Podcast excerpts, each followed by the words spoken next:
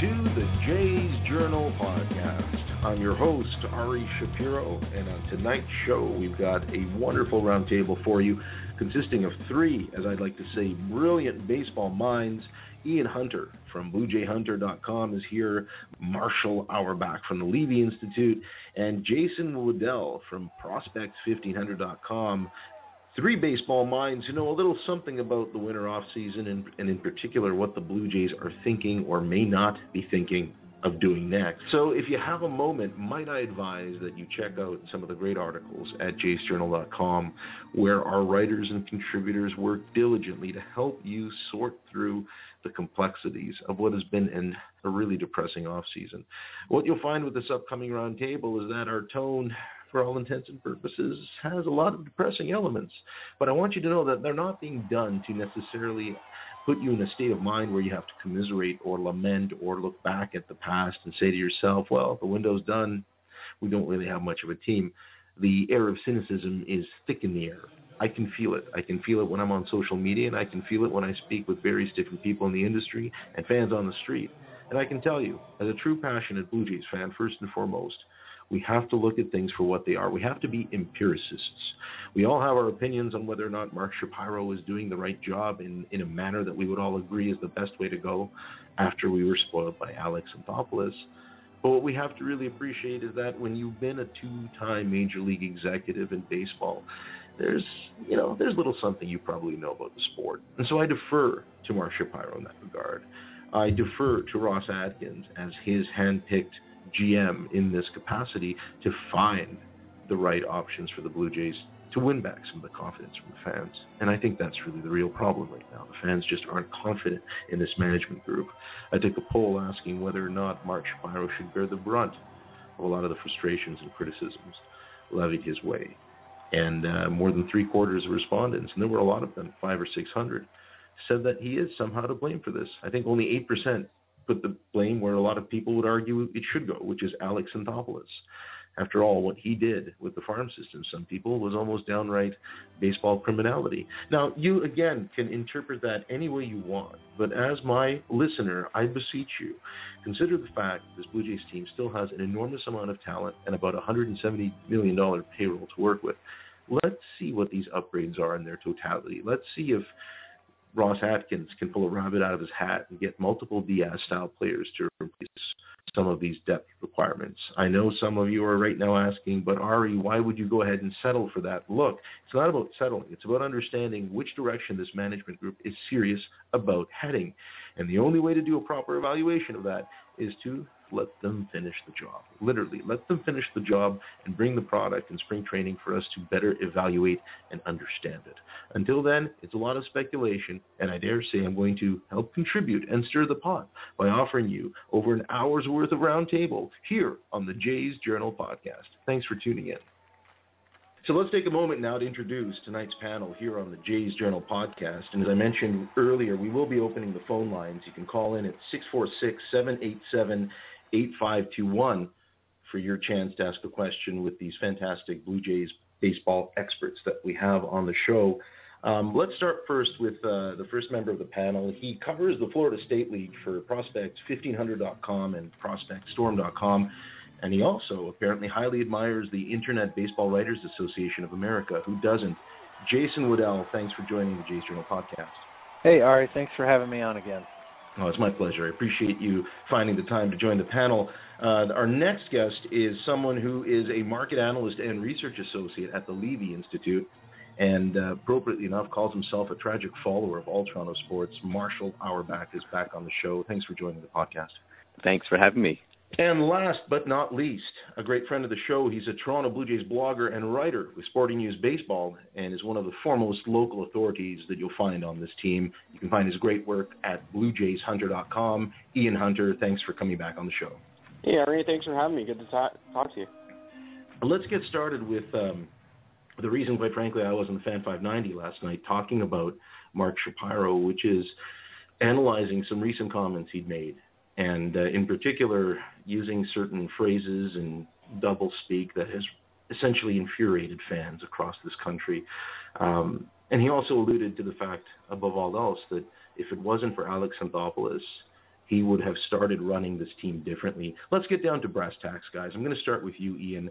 How much of the current plight, if you will, and uncertainty surrounding the Blue Jays has to do with Mark Shapiro versus Alex Anthopoulos? If you had to attribute the blame with how we got here, where do you put the lion's share of that blame?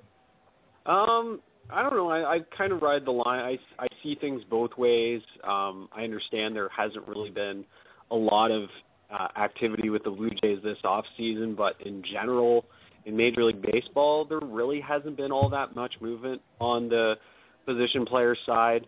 Um, but then on the other hand, I, I also understand why the Blue Jays are reluctant to make moves this off season because you saw them jump the market last year and they kind of overcommitted themselves to Kendrys Morales. They also missed out on bringing Edwin Encarnacion back to a which was a pretty fair market deal, I would say. Um, I don't know if there's a ton of outrage in Blue Jays land. I think people are just really anxious to see something happen because there are definite holes on this roster that the Blue Jays need to fix. Um, and I think it's the the two eras comparing, you know, Anthopoulos and Beeston to Shapiro and Atkins. It's much different. Um, you know, you saw the Blue Jays under Paul Beeston. They were really run like an old school business. Mm-hmm. And um whereas now it's more of like a modern um, you know, a modern Fortune 500 company. There really are processes. It sounds like they go through, you know, many considerations when they're signing and trading players. So, I mean, I'm not saying one way is better than the other. I'm just I I think they're two very different strategies. And I think people in Toronto are slowly kind of getting used to this new uh, this new regime under Shapiro and Atkins. I'm not. I don't know if one way is better than the other, but there are definitely stark um, differences between the two. I think uh, there's a, a, a good model I always like to try to follow, which is that you uh, you underpromise and overdeliver. And um, if you don't have anything to say really, then you know it's better not to say anything. I mean, you know, if I contrast, um, I think one of the things that people find annoying about um, Shapiro and Atkins, say in contrast, is let, let's just hypothetically look at someone like Lou Lamoriello. Lou Lamoriello never says anything, but he he he, he doesn't actually he manages he seems to manage expectations very well because he doesn't really promise anything. He just says, you know, we've got a plan and we're going to stick with it. And um, I guess he's got the credibility of uh, of having built a, a number of winners over the years. But uh, I think a lot of the stuff that both Shapiro and Atkins say, it, it it's it verges on the absurd at times. I mean, I, I, I this this constant line that you know, if it wasn't for uh, you know, it, we really feel that if it wasn't for the fans, um, you know, we, we would have actually started this tear down already if it wasn't for the fan support. So, you know, in, in to draw a contrast with uh, Alex Anthopoulos, I remember back in 2011 or 2012, I think it was, when um, you know, the fans were getting all revved up because they thought they might get Yu Darvish, and and and all of a sudden he came with this line that, you know, if we don't get the fan support, we can't actually, uh, you know, uh, expand our budget and uh, make uh, serious acquisitions, which, re- which really upset people because I, you know, they always thought, well, if you if you build a decent team, they'll start to the fans will start to show up, and Shapiro, interestingly enough, seems to be saying the opposite. He said, well, because you showed up, we can't really uh, commence a, a rebuild and, and and tear down, which I think is pretty absurd. I, I I actually have always felt that people will accept a well thought out plan, um, and it, it's it's what I've said on this show before is that the it's the indifference that you had on a previous management that I think uh, was a real problem, and um, now you've got a situation where um, uh, people care, but the, the, the, I think that these guys do have a plan. But I think making comments like, you know, we would have started already, you know, if it wasn't for the, there was a ten, if it wasn't for, you know, the fans coming in at, at record numbers last year. You know, my feeling is, you know, that that, that it, there's that old line, uh, you know, if you if you start listening to the fans too much, soon you'll be sitting up and and, and with them in the in the stands. And so I just assume they they stick with their plan, whatever that is, uh, they announce it really through their actions and um, and and they'll be judged on that rather than by these um, you know marketing statements. I think they're in a really uh, I don't want to say difficult. I think they're in in a great situation where there is talent on the roster. This was a team that went through the playoffs a couple years ago.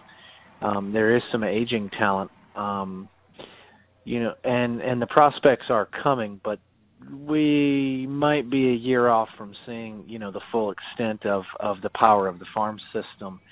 I I understand they they want to kind of start to rebuild and get rid of some of these older guys, but I, I I think they're toeing the line a little bit too much, and and I think part, probably part of I think some of the frustration is it's been a slow hot stove for everybody except for the Yankees and the Marlins. It seems like, um, and maybe the Cardinals with that highway robbery of Ozuna.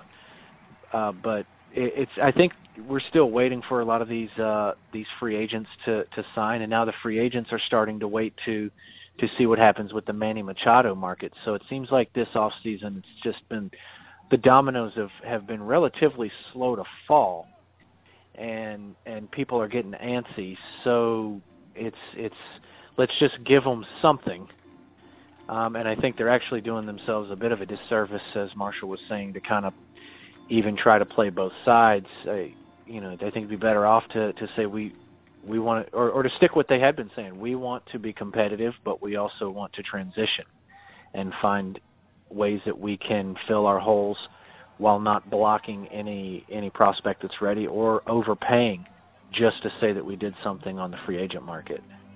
Now, that's particularly interesting to me, Jason, because there are very few people I know who understand the value of prospects and the history of the Blue Jays like you do. So, if there's someone who can appreciate how Alex Anthopoulos regarded the value of prospects, you know full well that he was notorious for completely overvaluing them. When the whole strategy with him was to build up a stockpile of arms so that if for whatever reason, as you try to do your proverbial five year plan, should it fail, you have one last all in. You have one last parachute cord that you can still tug on. And of course, in 2015, that's precisely what he did. He rolled the dice and it really worked out. And we can look back and we can argue whether or not it was folly to get rid of every, you know, organizational left-handed pitcher, as well as, you know, in your minor league system, as well as some of the big names like the Syndergaards and the Norrises and the Hoffmans. But do you view this crop, spearheaded by Bichette and Guerrero, in your opinion, are they untouchable? Or are you not going to be surprised if, in filling some of these holes to stay competitive, they might actually do the unthinkable and trade a Bo Bichette or a Vlad Guerrero Jr.? I certainly hope not. I think that these guys are special talents to do what they're doing as teenagers, um, just from the sheer marketing standpoint of having your own one-two punch to go along with with uh, Jojen Stanton and Mookie Betts and and Benintendi in Boston. Um, I, I think that it would be probably a bad. I mean, Vlad Vlad, you can't trade him. He's he's got to be untouchable. I mean, we're we're talking about this guy could be a right-handed Joey Votto. Um, Bichette's a little different. Scouts are still a little, you know, not. Some aren't all in on him. You know, some want to see what he does in Double A. Uh, but I think that at least those two guys you got to hold on to. And I've even heard some people after after this uh, winter ball season for Anthony Alford you know, make the case that he can't go. Those three can't go anywhere, and that the rest of these guys are fair game. Um, mm. You know, but what does what does that mean? Does that mean getting back a Christian Yelich? That's the that's the one that I've seen floated around on Twitter the most. Is is would you trade Bichette for Yelich? I mean, Yelich would give you five years of control. Um, I think I know what type of hitter Yelich is. He's still incredibly young, and he's played most of his games in Miami. So, what would he be in the Rogers Center? but would he also be worth uh, that type of talent up the middle? I I think I'd have trouble pulling the trigger on Bichette even even if it meant Yelich. Um, but the rest of these guys, I would totally go all in on, and and I definitely would not trade anyone in my top five or six prospects for a one year rental. I would want something back that I could contribute, you know, that had some controllable years on it and didn't cost the cost a fortune. Yeah, I mean that's I would, been like the one fatal flaw of this organization for the past I don't know ten years is that they haven't developed uh, even just a star position player. I, I yeah. think back to maybe Aaron Hill was like the last guy that the so Blue true. Jays drafted and developed, and who turned into an everyday player. So we've just uh, eventually you have to stock your farm system with guys you can just pluck up. I mean, we've seen this happen in Boston and New York, and they just seemingly bring guys out of nowhere, especially Los Angeles with the Dodgers. I mean, they're able to. They had so much depth that they just bring guys up from the minor leagues and they don't and they don't miss a beat. Whereas the Blue Jays, I mean, you're you're sidled with Ryan Goins and Darwin Barney picking up the at bats in the middle infield when uh, Tulowitzki and Travis go down. So um, it, it's difficult because you don't. Obviously, these guys are huge, valuable trade chips. Guys like Vlad and uh, and Bichette. But at the same time, you also want to look forward and say, well, these guys could be, be potential superstars. Is it worth it now, or are we forecasting these guys as being mm. everyday players for us in, in three to four years? So um, I'm really not. I'm still not quite sure where this organization is. I feel like guys that they didn't draft and develop, maybe they're more likely to deal them away. But I believe um, Shapiro and Atkins did draft Bichette, so maybe there's less of a tendency to want to shop him. But aside from him and Guerrero, maybe everybody else is fair game. Yeah, I would say actually um, Yelich for Bichette. That's actually one of the more interesting ones because um, you know as great a prospect as Bichette is, you hope that he develops into the kind of player that Yelich already is. And remember, these guys are prospects. So um, you know, I tweeted earlier today and said it. You know, it's like the, it's like um, you know looking at a, a, a gold exploration property where you haven't actually drilled anything, but it looks like you've got great prospectivity there versus uh, an existing mine that produced a lot of gold already in cash flow. So, um, and you know maybe you can get another guy uh, from the the, uh, the the Marlins as well. I mean, since um, um, Derek Jeter seems to be in the process of turning it into a you know a, a dollar store. Um, you know, I think someone referred to it as a pawn shop today. I said that's probably too much. He's turning it into a dollar store. And of course, you've got other players now. They, you know, their their their catcher just today indicated that he wants out because he can see what's going on. So, you know, there there there, there does seem to be um, opportunities there. Um, it would be hard to let go of Bichette, but certainly Yelich is the type of guy you'd, you'd want to think about. Um, but to go back to your other point, about uh, Anthopoulos and the lack of development of, of all these other prospects. I would say that um, Shapiro, in in one sense, has was very unfair when he sort of said, well, he cleaned up the the top tier of the of the system. You know, when he made all these trades. The reality is that, um, and this again goes back to my point about Bichette and prospect capital. Um, it's they are still prospects, and if, the reality is that if you look at the players that were traded away by the Blue Jays um, in 2015, none of them have really become uh, major league forces. I mean, you know, a guy like Jeff Hoffman's done okay in Colorado. I mean, no one's going to do great in Colorado, and I think Miguel Castro has done okay. But most of the other guys um, uh, have not really uh, done uh, well at all, or, or certainly uh, they, they haven't come back and really uh, bit the team in the bum in the in in, in the sense you could look back and say, oh my God, um, what did we do here? You know, not like one of these old trades where where the Leafs, you know, um, trade away a draft choice, which turns out to be Scott Niedermayer, and and and uh, they, they've got some, you know.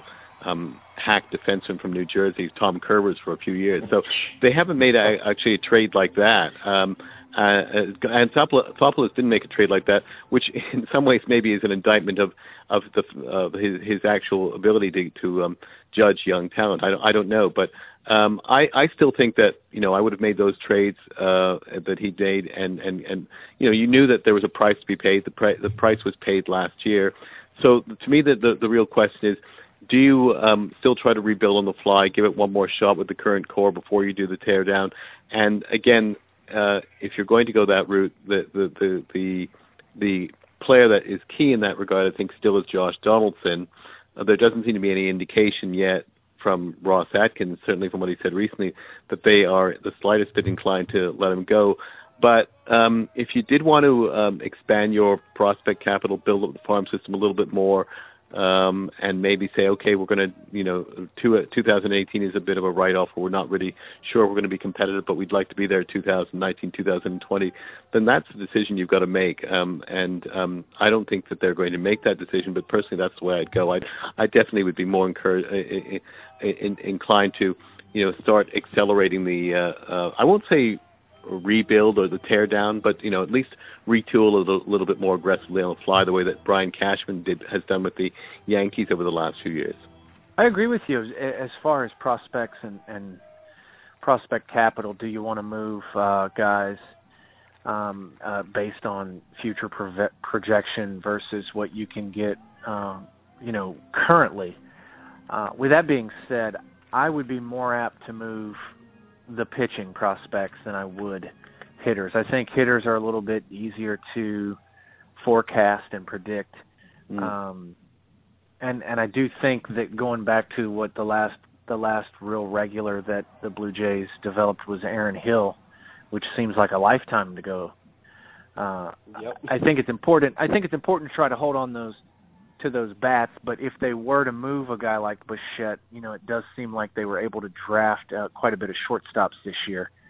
Uh, I would I would definitely though try and move some of the pitching prospects, but I feel like a lot of those guys had their values kind of crushed at Double A. So, hmm.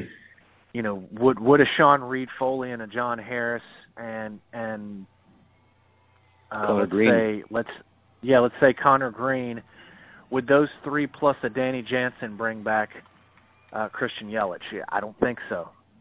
I don't think so. Um, so so I would be more willing to strike with the uh, when the iron is hot as far as before they get to double A if if if someone like Nate Pearson can as much as I as much as I love the guy and want to see him in Toronto I think he almost has more value as a trade piece versus some of the other guys who have who seem to have been exposed in New Hampshire. Uh, and I think you gotta you gotta keep that in mind you know, with with especially the young pitchers, because once they get exposed, then I mean they can go from getting you a guy like Yelich and, and be considered a top 100 prospect to almost a mere afterthought with some of those guys in New Hampshire that that really really struggled to to reproduce any success. Right, and I mean Bichette is. I mean everyone's high on him right now, especially in Toronto. But I mean he still has a really long way to go to get to the major leagues. Um, I mean, it sounds like Vlad is definitely much closer to uh, to breaking through. I mean, I don't know if it's going to be this year, maybe it's 2019, but um, you know, maybe the value is at its highest right now for Bo Bichette um, because there is so much that can go wrong between you know high A and the major leagues, and as you mentioned, there's still not everybody is sold on his swing. Um, I mean, universally, you know, Vlad Guerrero is probably going to be the number one prospect in baseball this winter. I think that's in agreement across baseball. But Bichette, there are still a few detractors. So I, I almost, I kind of feel like if the if the Jays were to deal him, it would have to be this off season, and uh, it really his value can only go up from here. But uh, at that point, he, I feel like he becomes uh, a project for the Blue Jays. Like you've drafted him, you've got you basically at this point you've committed to develop him, um, unless you're going to package him in a deal for a superstar like somebody like Yelich. I mean, it would be that would be the the move to make. But if they don't make it this off season, I don't I don't feel like there's a player like the Blue Jay the Blue Jays could acquire and send Bichette to get. I feel like this if they don't do it now, they're not going to trade Bichette in the future. Yeah, I agree. Yeah, I, I think that's the window. I mean, especially with with uh, this is the max point of maximum leverage that they have with the the Marlins, where they're just trying to uh, get rid of as much uh, salary as they can. So you're not going to you, you combine that with the fact that you've got also got all these um, you know Atlanta Braves prospects that are all of a sudden free agents. So now's a good time to if you're going to do it. This is the year to to, to strike, but um, it'll be harder to do next year when those guys are a little bit further up the uh, the food chain so to speak. So this is this would be the year that you really want to do it. If you just look at the market of what's available, is is there anybody out there that is has four to five years of control that you would want? That you would think that he would be worth it. I mean, I kind of feel like Yelich is is the easy name to think of uh, because he's owed fifty million for the next five years and it's in his prime. I mean, I can't think of off the top of my head any other guys on other teams that have such a team-friendly contract that are that young and would be worth even moving him for. The other trade that you proposed earlier, where you throw in a few pitching prospects uh, and uh, um, uh, Danny Jansen, uh, um, uh, the, the the other name that springs to mind for me is someone like Billy Hamilton. You know, he he's supposedly available, and and I think he'd be an interesting addition. And, and, at that point, you'd probably want to trade Pillar, Kevin Pillar, to to because. Uh, but he he's the only other guy out there that I, I think would be a very very intriguing add for the team, and would you know again you've you've still got a number of years of control, and he fills a lot of um um uh he, he checks a lot of boxes both in terms of speed, defense. I mean, I was watching. uh Byron Buxton last year with Minnesota, and I just thought, God, you know, this guy steals yeah. as many uh, runs as he does produce, and I think Hamilton can do the same. And I, I remember watching him play a, a, a few times against Toronto, and just he was his speed. He was so disruptive on the the base paths that um, you know uh, that that's a dimension that this team really lacks and hasn't had for a long time. And if there was a way of packaging an interesting deal for him, he'd be the other guy I'd really want to be looking at. But otherwise, I mean, I would stay away from the the, the Lorenzo Cains uh, and, and and all these other guys like the Jay Bruces, the the Carlos Gomez's, the Car, uh, Carlos Gonzalez. Uh, um, I, I just don't think that those those guys really add anything. Um, if you were going to go short term, so I was saying earlier, I, I might go for someone like a Jarrod Dyson who still has a lot of speed. He, he and you could platoon him with Steve Pearson in left. That might make a, an effective combination. You could probably get him on a two-year deal, something like that. That that's the kind of deal that would make sense to me. But otherwise, I would I'm not I wouldn't go wild about um, free agents. Now you mentioned JT Realmuto from Miami earlier. I saw the report too that he's he's asking out. I do think yes. the Blue Jays match up well with a trade for him. I think you have to include Jansen in that trade. Sure, but I would do that. He because I think he's already yeah. he is already where Jansen you where you hope Jansen will, Yeah. will be, become. So I would definitely ma- want to make that trade. And you know, again, um, you could argue that well, Russell Martin, you, st- you you still got him, but Martin, you could probably DH him more. And and I think you, he's at a point in his career where you know he you'd want a one A one B type of situation. We show. I mean, it it certainly was apparent last year when he wasn't playing how much weaker the team was. Um, but I could definitely see him um, ultimately supplanting Martin and have Martin there, um, you know, playing, you know, you, re- you reduce his, his workload down to about 70, 80 games and then lower as the as the years in his contract go on. But I would definitely want to get that guy if he's available. Yeah, he's a he's a good catcher. He has a power speed uh power speed profile too, and I think that uh you know Dan a, a package with one or two or the arms that I had mentioned, Reid-Foley, Harris, uh Connor Greene with the Danny Jansen, uh that might be something that the Marlins might look at doing just because of the high upside from those arms and the fact that Jansen really increased his stock this year. And Toronto still has a lot of depth there because Reese McGuire has all of a sudden, you know, he was already considered major league ready on from a, a defensive standpoint, but now he's starting to hit well. So again, you, you're you're dealing from a position of strength there, where you can fill a lot of needs. And uh, um, so I, that you know, it's definitely something you could consider doing now. Ian, you have an article that uh, by now I'm sure has been probably trending for the last, I don't know, if seems like 48 hours. It's fantastic. It's entitled "If Josh Donaldson Isn't for Sale, Why Do the St. Louis Cardinals Keep Calling?" which is brilliant. It's brilliant Hmm. because it's such a simple, elementary question, and yet it's incredibly complicated for a lot of people to digest. Because the Blue Jays haven't tipped their hands. You know, we've well, all, three, all four of us have heard the reports related to inquiries and how the Blue Jays have essentially said, "I'll pick up the phone and listen, but that's all. Not really interested in doing." You know that that the cynic in me listens to that, reads that, and listens to the the thinking behind it. And I, it just doesn't work for me. I think this team is seriously prepared to trade him. Do you, do you agree with that sentiment, Ian? Um, I think it depends on whether the the offer from the Cardinals changes. Now, a lot has shifted. I mean, they were apparently in on Stanton, and perhaps they're prepared to come to the table with a better deal um, for Mhm. Josh Donaldson. I think that prob- at this point, Josh Donaldson is more valuable to the Blue Jays uh, 2018 playoff run than he is as a trade chip right now. Because if you Mm. trade him, you set off the, the the reset, and if you did that, then why did you re-sign Marco Estrada? And you know, 2018 is all of a sudden this giant question mark. Um, I don't think that precludes them from potentially trading him at the trade deadline. I think the Blue Jays actually may find more suitors for him at the trade deadline than they will this off season because really you're not there aren't a lot of teams out there who are willing to give up a lot of prospect capital for a guy with only one year of control like Josh Donaldson. Now, if you fast forward to the trade deadline, with the advent of the second wild card, there's a lot more teams in the mix now. And if you can add a six, seven win player like Josh Donaldson, that can help really put you over the top. So I think um, if the Blue Jays are in the tank and they're not faring well, I think Josh Donaldson's on the market next trade deadline. But as of now, I think it's probably just the Cardinals using the Blue Jays as leverage.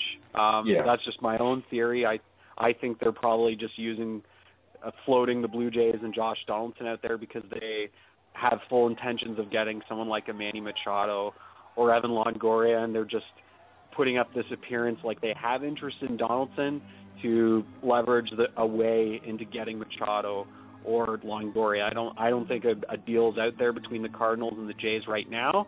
Um, there may be in July, but right now I don't think it's going to happen. Well, the, the thing with Machado is he says he wants to play shoot, be shortstop again. He doesn't want to play third, so that does tend to um, throw another wrinkle into the whole uh, market with with regard to him anyway. I've heard more play on the Cardinals on on Longoria than I have on Donaldson. Yeah. Mm-hmm. Um, I much to the chagrin of Cardinals fans because if you look at his numbers compared to kind of who they have in house with Jedd Gyorko, uh, Longoria is already cheap with the contract. The Rays aren't going to give him away. He's the he's the face of the franchise. I think they're listening. Uh, I don't think Toronto trades Josh Donaldson. I just don't get the sense that that that fits what's what they want to do. I don't think they're going to get the guys that they would want. I think it'll be better than than what the Yankees got for Stanton, but and probably even what the uh, Marlins got for Ozuna, or what sorry what the Yankees gave up for Stanton. But I, I don't see I don't see anybody paying that big price that they that they that they should ask for uh, in regards to trading him in July. It might be a little different, although you're going to have to take less back for him in July. Uh, with with it only being like a couple months, but you might be able to squeeze somebody. I I'd like to see them at least sit down, talk serious extension with him. Yeah, I mean that's that was I thought earlier in the year that was like the big question plaguing the Blue Jays this off season was that what are they gonna what is the future between them and Josh Donaldson?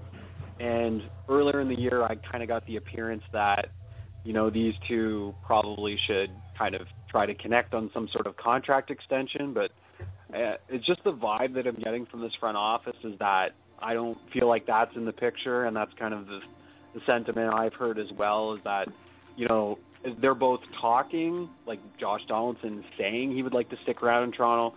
Blue Jays front office is saying they want to extend him, but I mean, what else are these guys going to say, right?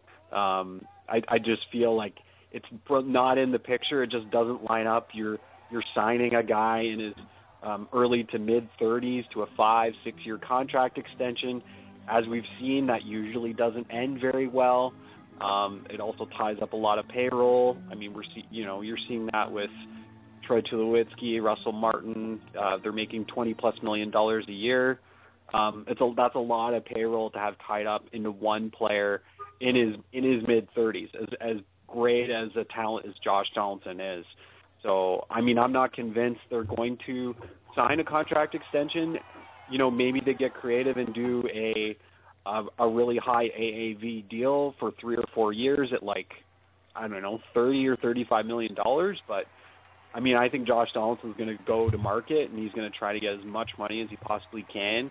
He'll probably make over he'll make over a hundred million dollars for sure. I don't know how how long of a duration that contract will be, but I mean, he's earned that right. And um, I guess it just feels like do the Blue Jays.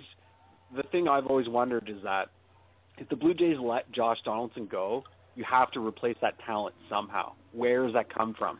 Maybe it's Vlad Guerrero Jr., depending on how he develops this year. The Blue Jays organization feels like they can replace Donaldson's talent with Guerrero.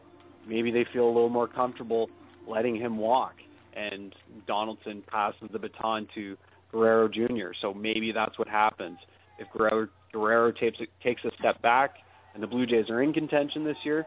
Maybe they feel like they need to re-sign him. So it's all.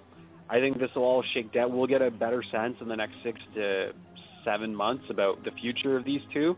But ultimately, I it's hard to envision them uh, getting together on a contract extension.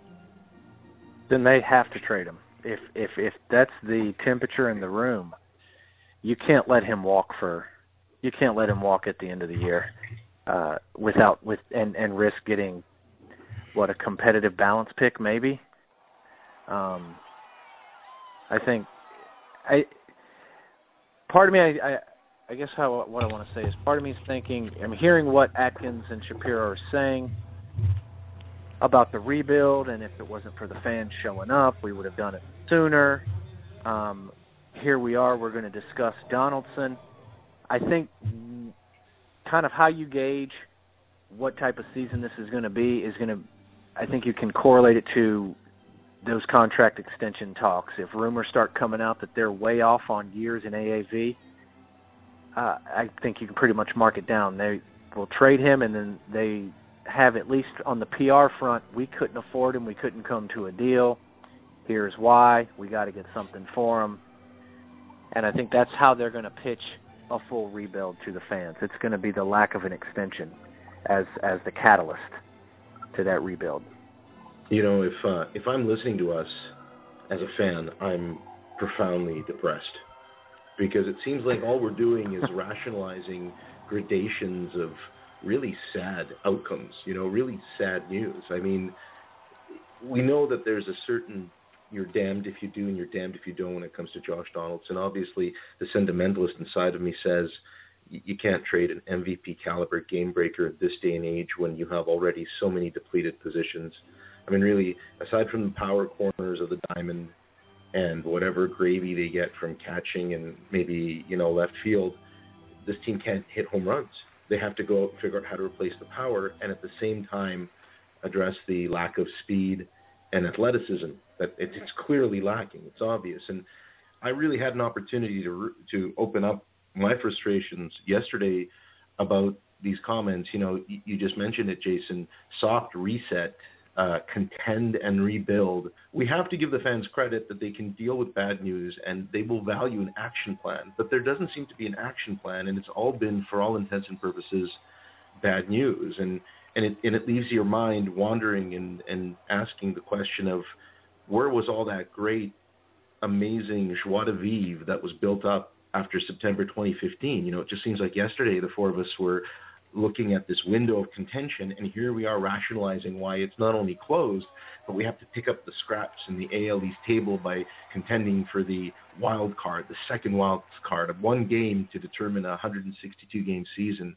Um, Marshall, when you kind of look at the plight that they're in, you start asking yourself, why not just pick one side? Why not decide whether to heavily invest and build a team that you can be proud of? Or if you're not going to do that, why not in the spirit of overvaluing prospects, trust the fan base to return when you've got an exciting young team with the Toronto Maple Leafs. Even even with them, we know their development is a challenge. Marner and Nylander have seven goals between them. So what happens if Vladdy and Bo show up and they're not the heroes? What what do we do then?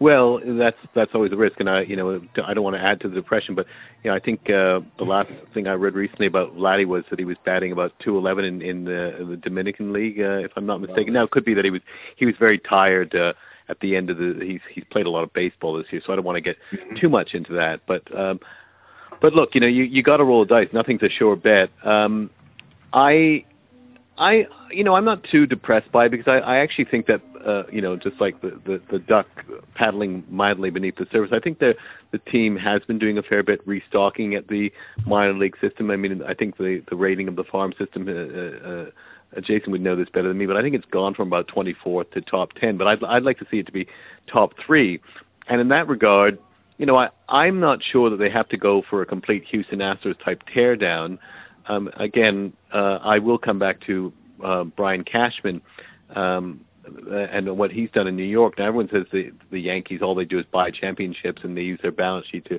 you know, make a Stanton acqui- like a acquisition, and that has historically been true. But if you look at what Cashman has done over the last five years, they, they were in a very similar situation to the Blue Jays in 2012.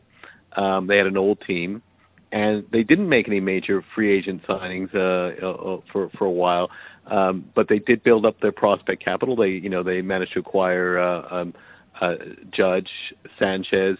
Uh, he made a very very shrewd trade for Gregorius. So, and it was only after he uh, the, the the Yankees got this um, core together that they they made these final few steps, and the, the last one being Stanton and possibly Machado being one after that. But and, and and for sure they have a bigger balance sheet. They could do more than than Toronto can do. But but they've now uh, become a very young team, and they're going to be dominant for a long time. And they still have a very very rich farm system again. And so so he's done a remarkable job over the last uh, four or five years. Now, do I do I think uh, Ross Atkins and Mark Shapiro are capable of that? I, I, I don't really know. I mean, Shapiro and Atkins, you know, did a, a reasonably good job with Cleveland under much more difficult circumstances. But, you know, I I, I don't actually think this um, you know rebuild on the fly is is is that far fetched. Um, but I do think that given where the Yankees are right now, where the Cubs are, where the Dodgers are, do I think the the, the Jays are an elite team right now? I'd say no. Uh, so, so they're they're not that far away from being good again. But uh, I sort of think this year, you know, uh, it's a case of you know reculer pour mieux sauter. I, I'd like to see them. I wouldn't mind seeing them um, trade Donaldson if they can. I mean, look, if they can get a couple of guys like from St. Louis, like an Alex Reyes, uh, and and maybe uh, you know the, the, um, a few other prospects in their system, then I would think, you know, why not do it? Um, why not give that a shot?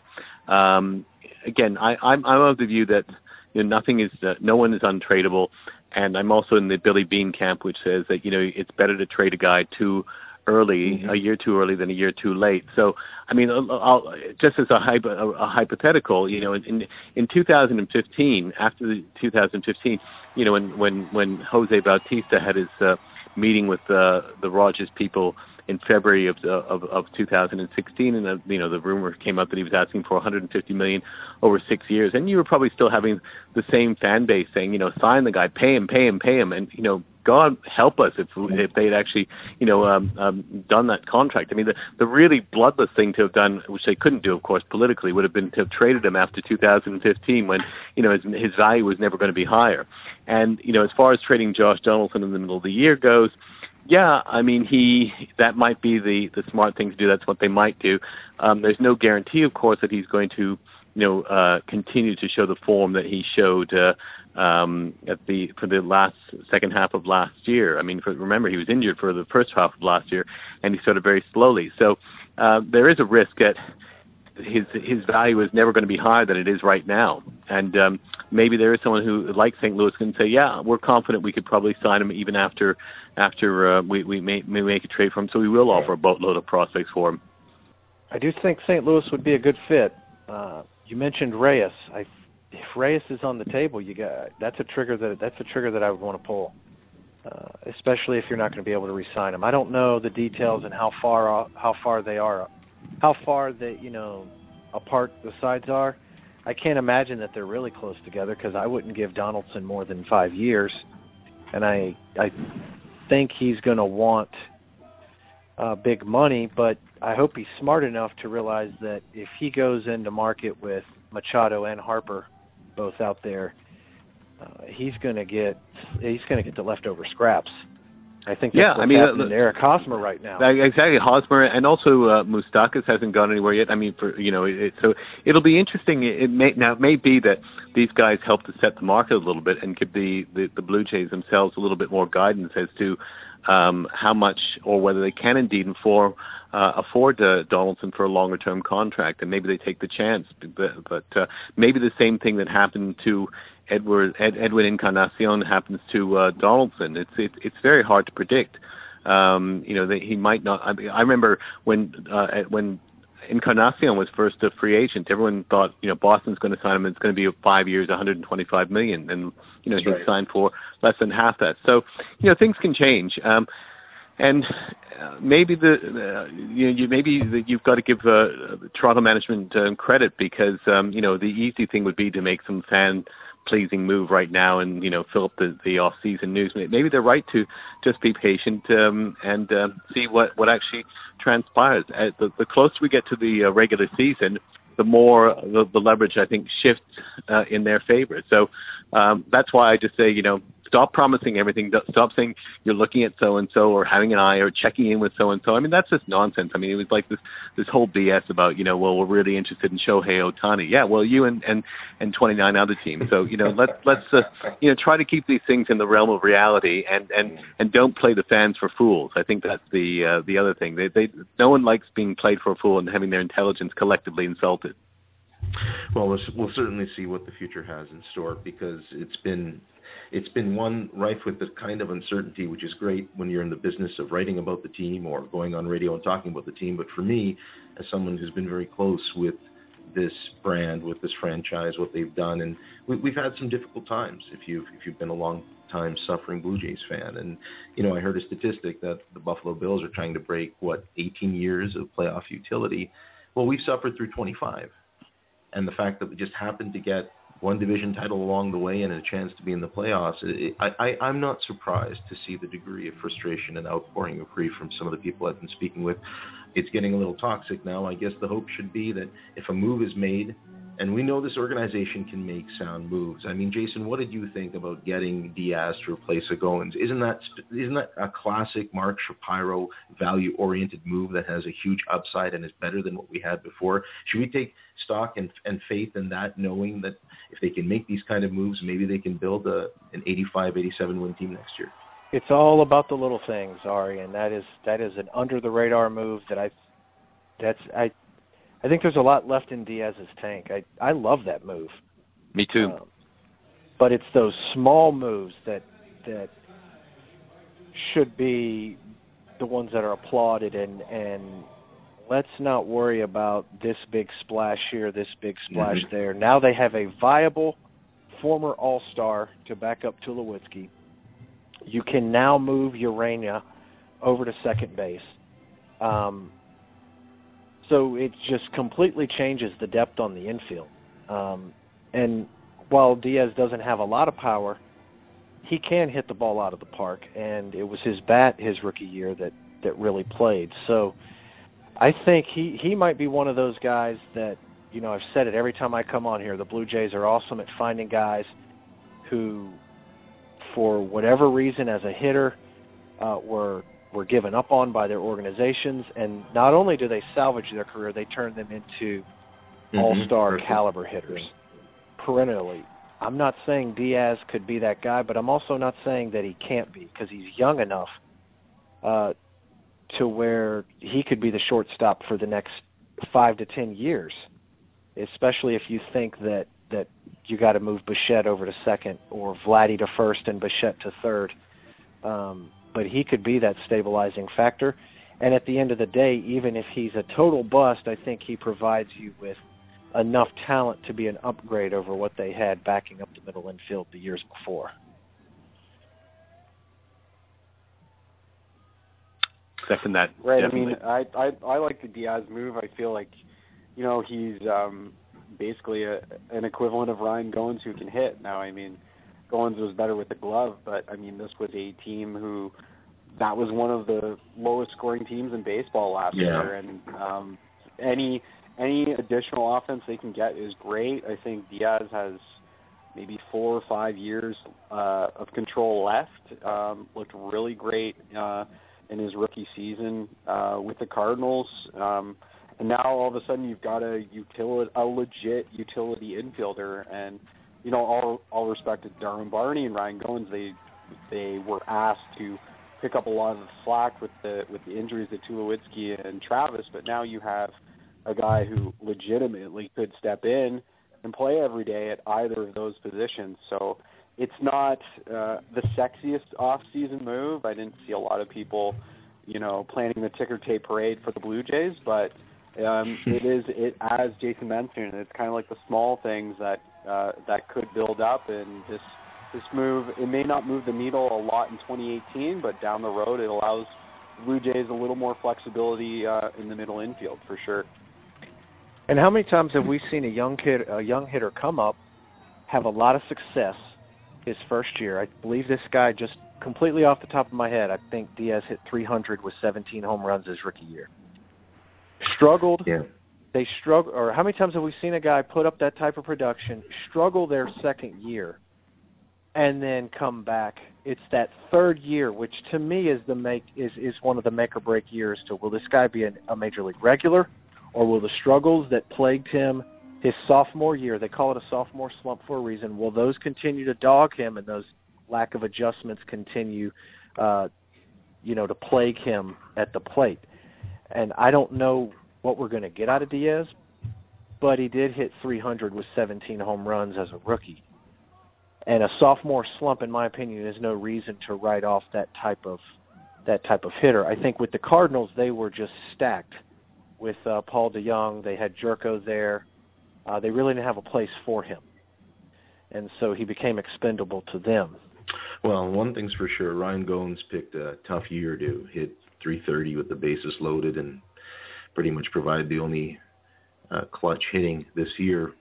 But as you mentioned, having a Ryan Goins player who can hit, that's going to make a difference. And it's the small moves that hopefully, if they start making some, any right now, uh, would give us all reason to, uh, reasons to think very highly of what might happen next. There, there's definitely talent on this team, and you know it's strange to have to keep trying to convince people to hang in there one moment and then give up hope the next. But I've always tried to kind of take an even moderate approach when it comes to looking at this team without having you know Rogers or Bell looming over your shoulders. So I appreciate you all coming on tonight because I think this was a a fantastic roundtable. We talked about a lot of cool stuff. Um, let's go around the horn. Let's go, Ian, um, Marshall, and Jason. Maybe mention something that we could use for a nice plug tonight related to what you're working on and how fans can reach you on social media.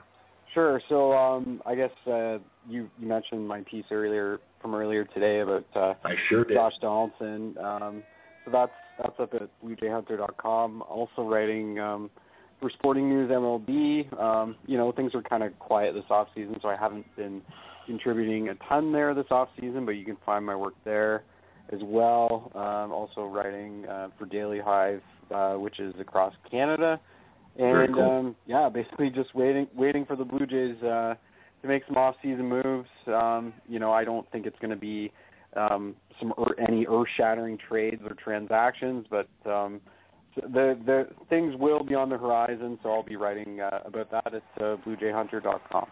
Well, I'm I'm not really writing anything on on uh, Toronto sports, even though I, I as you say tragically follow them, uh, and you can always see that any any comments I might have on Twitter. Uh, I I do write about politics and economics uh, uh, these days for a variety of different publications. I should have a few things coming out in the next few weeks from on Salon.com um, and maybe the Huffington Post, uh, one or two other places. Uh, but I'll certainly uh, plug it on my uh, Twitter feed as well. So your listeners can be um, well prepped to watch and read it. And uh, I'm Jason. Uh, you can find me on Twitter at Jason at the game. Um, kind of laying low. Just uh, came came back from the Arizona Fall League uh, about a month and a half ago. So uh, just trying to kind of process all my thoughts on you know the tons of players that I was able to see. Uh, you can find me on Prospects 1500, and if if if you Blue Jays fans thought this was might have might have been a little depressing, I think we really bummed Ari out. Um, it's possible. Can I just say that I think Anthony Alford's hitting like 450 in the Mexican League, the Winter League, and and with Teoscar Hernandez's finish in September, I like a lot of these pieces that I think can bridge oh, the gap. You know, until until some of the big names are ready. Me personally, and and Aaron Sanchez, they say he's in Dunedin uh, still working on figuring out the blister issue, but all reports I've heard have been good with him uh, working out in Dunedin. So I think there's good news. I think there's good things coming this year. That's a nice spin at the end, I have to say. I mean, really, all we can do is hope that between Teoscar Hernandez, Anthony Alford, maybe Dalton Pompey, Dwight Smith Jr., someone like that to rise from the spring training ashes, and that could really change the whole complexion of the year if you've got a, young, a nice young prospect who can actually develop at the major league level. It's been a novelty for us around these parts. You've been listening to Ian Hunter, Marshall Auerback, and Jason Woodell here on the Jays Journal Roundtable. Thanks, gentlemen, for joining me tonight. Appreciate your time as always. Thanks, Ari. Thanks, Ari. Thanks, Ari.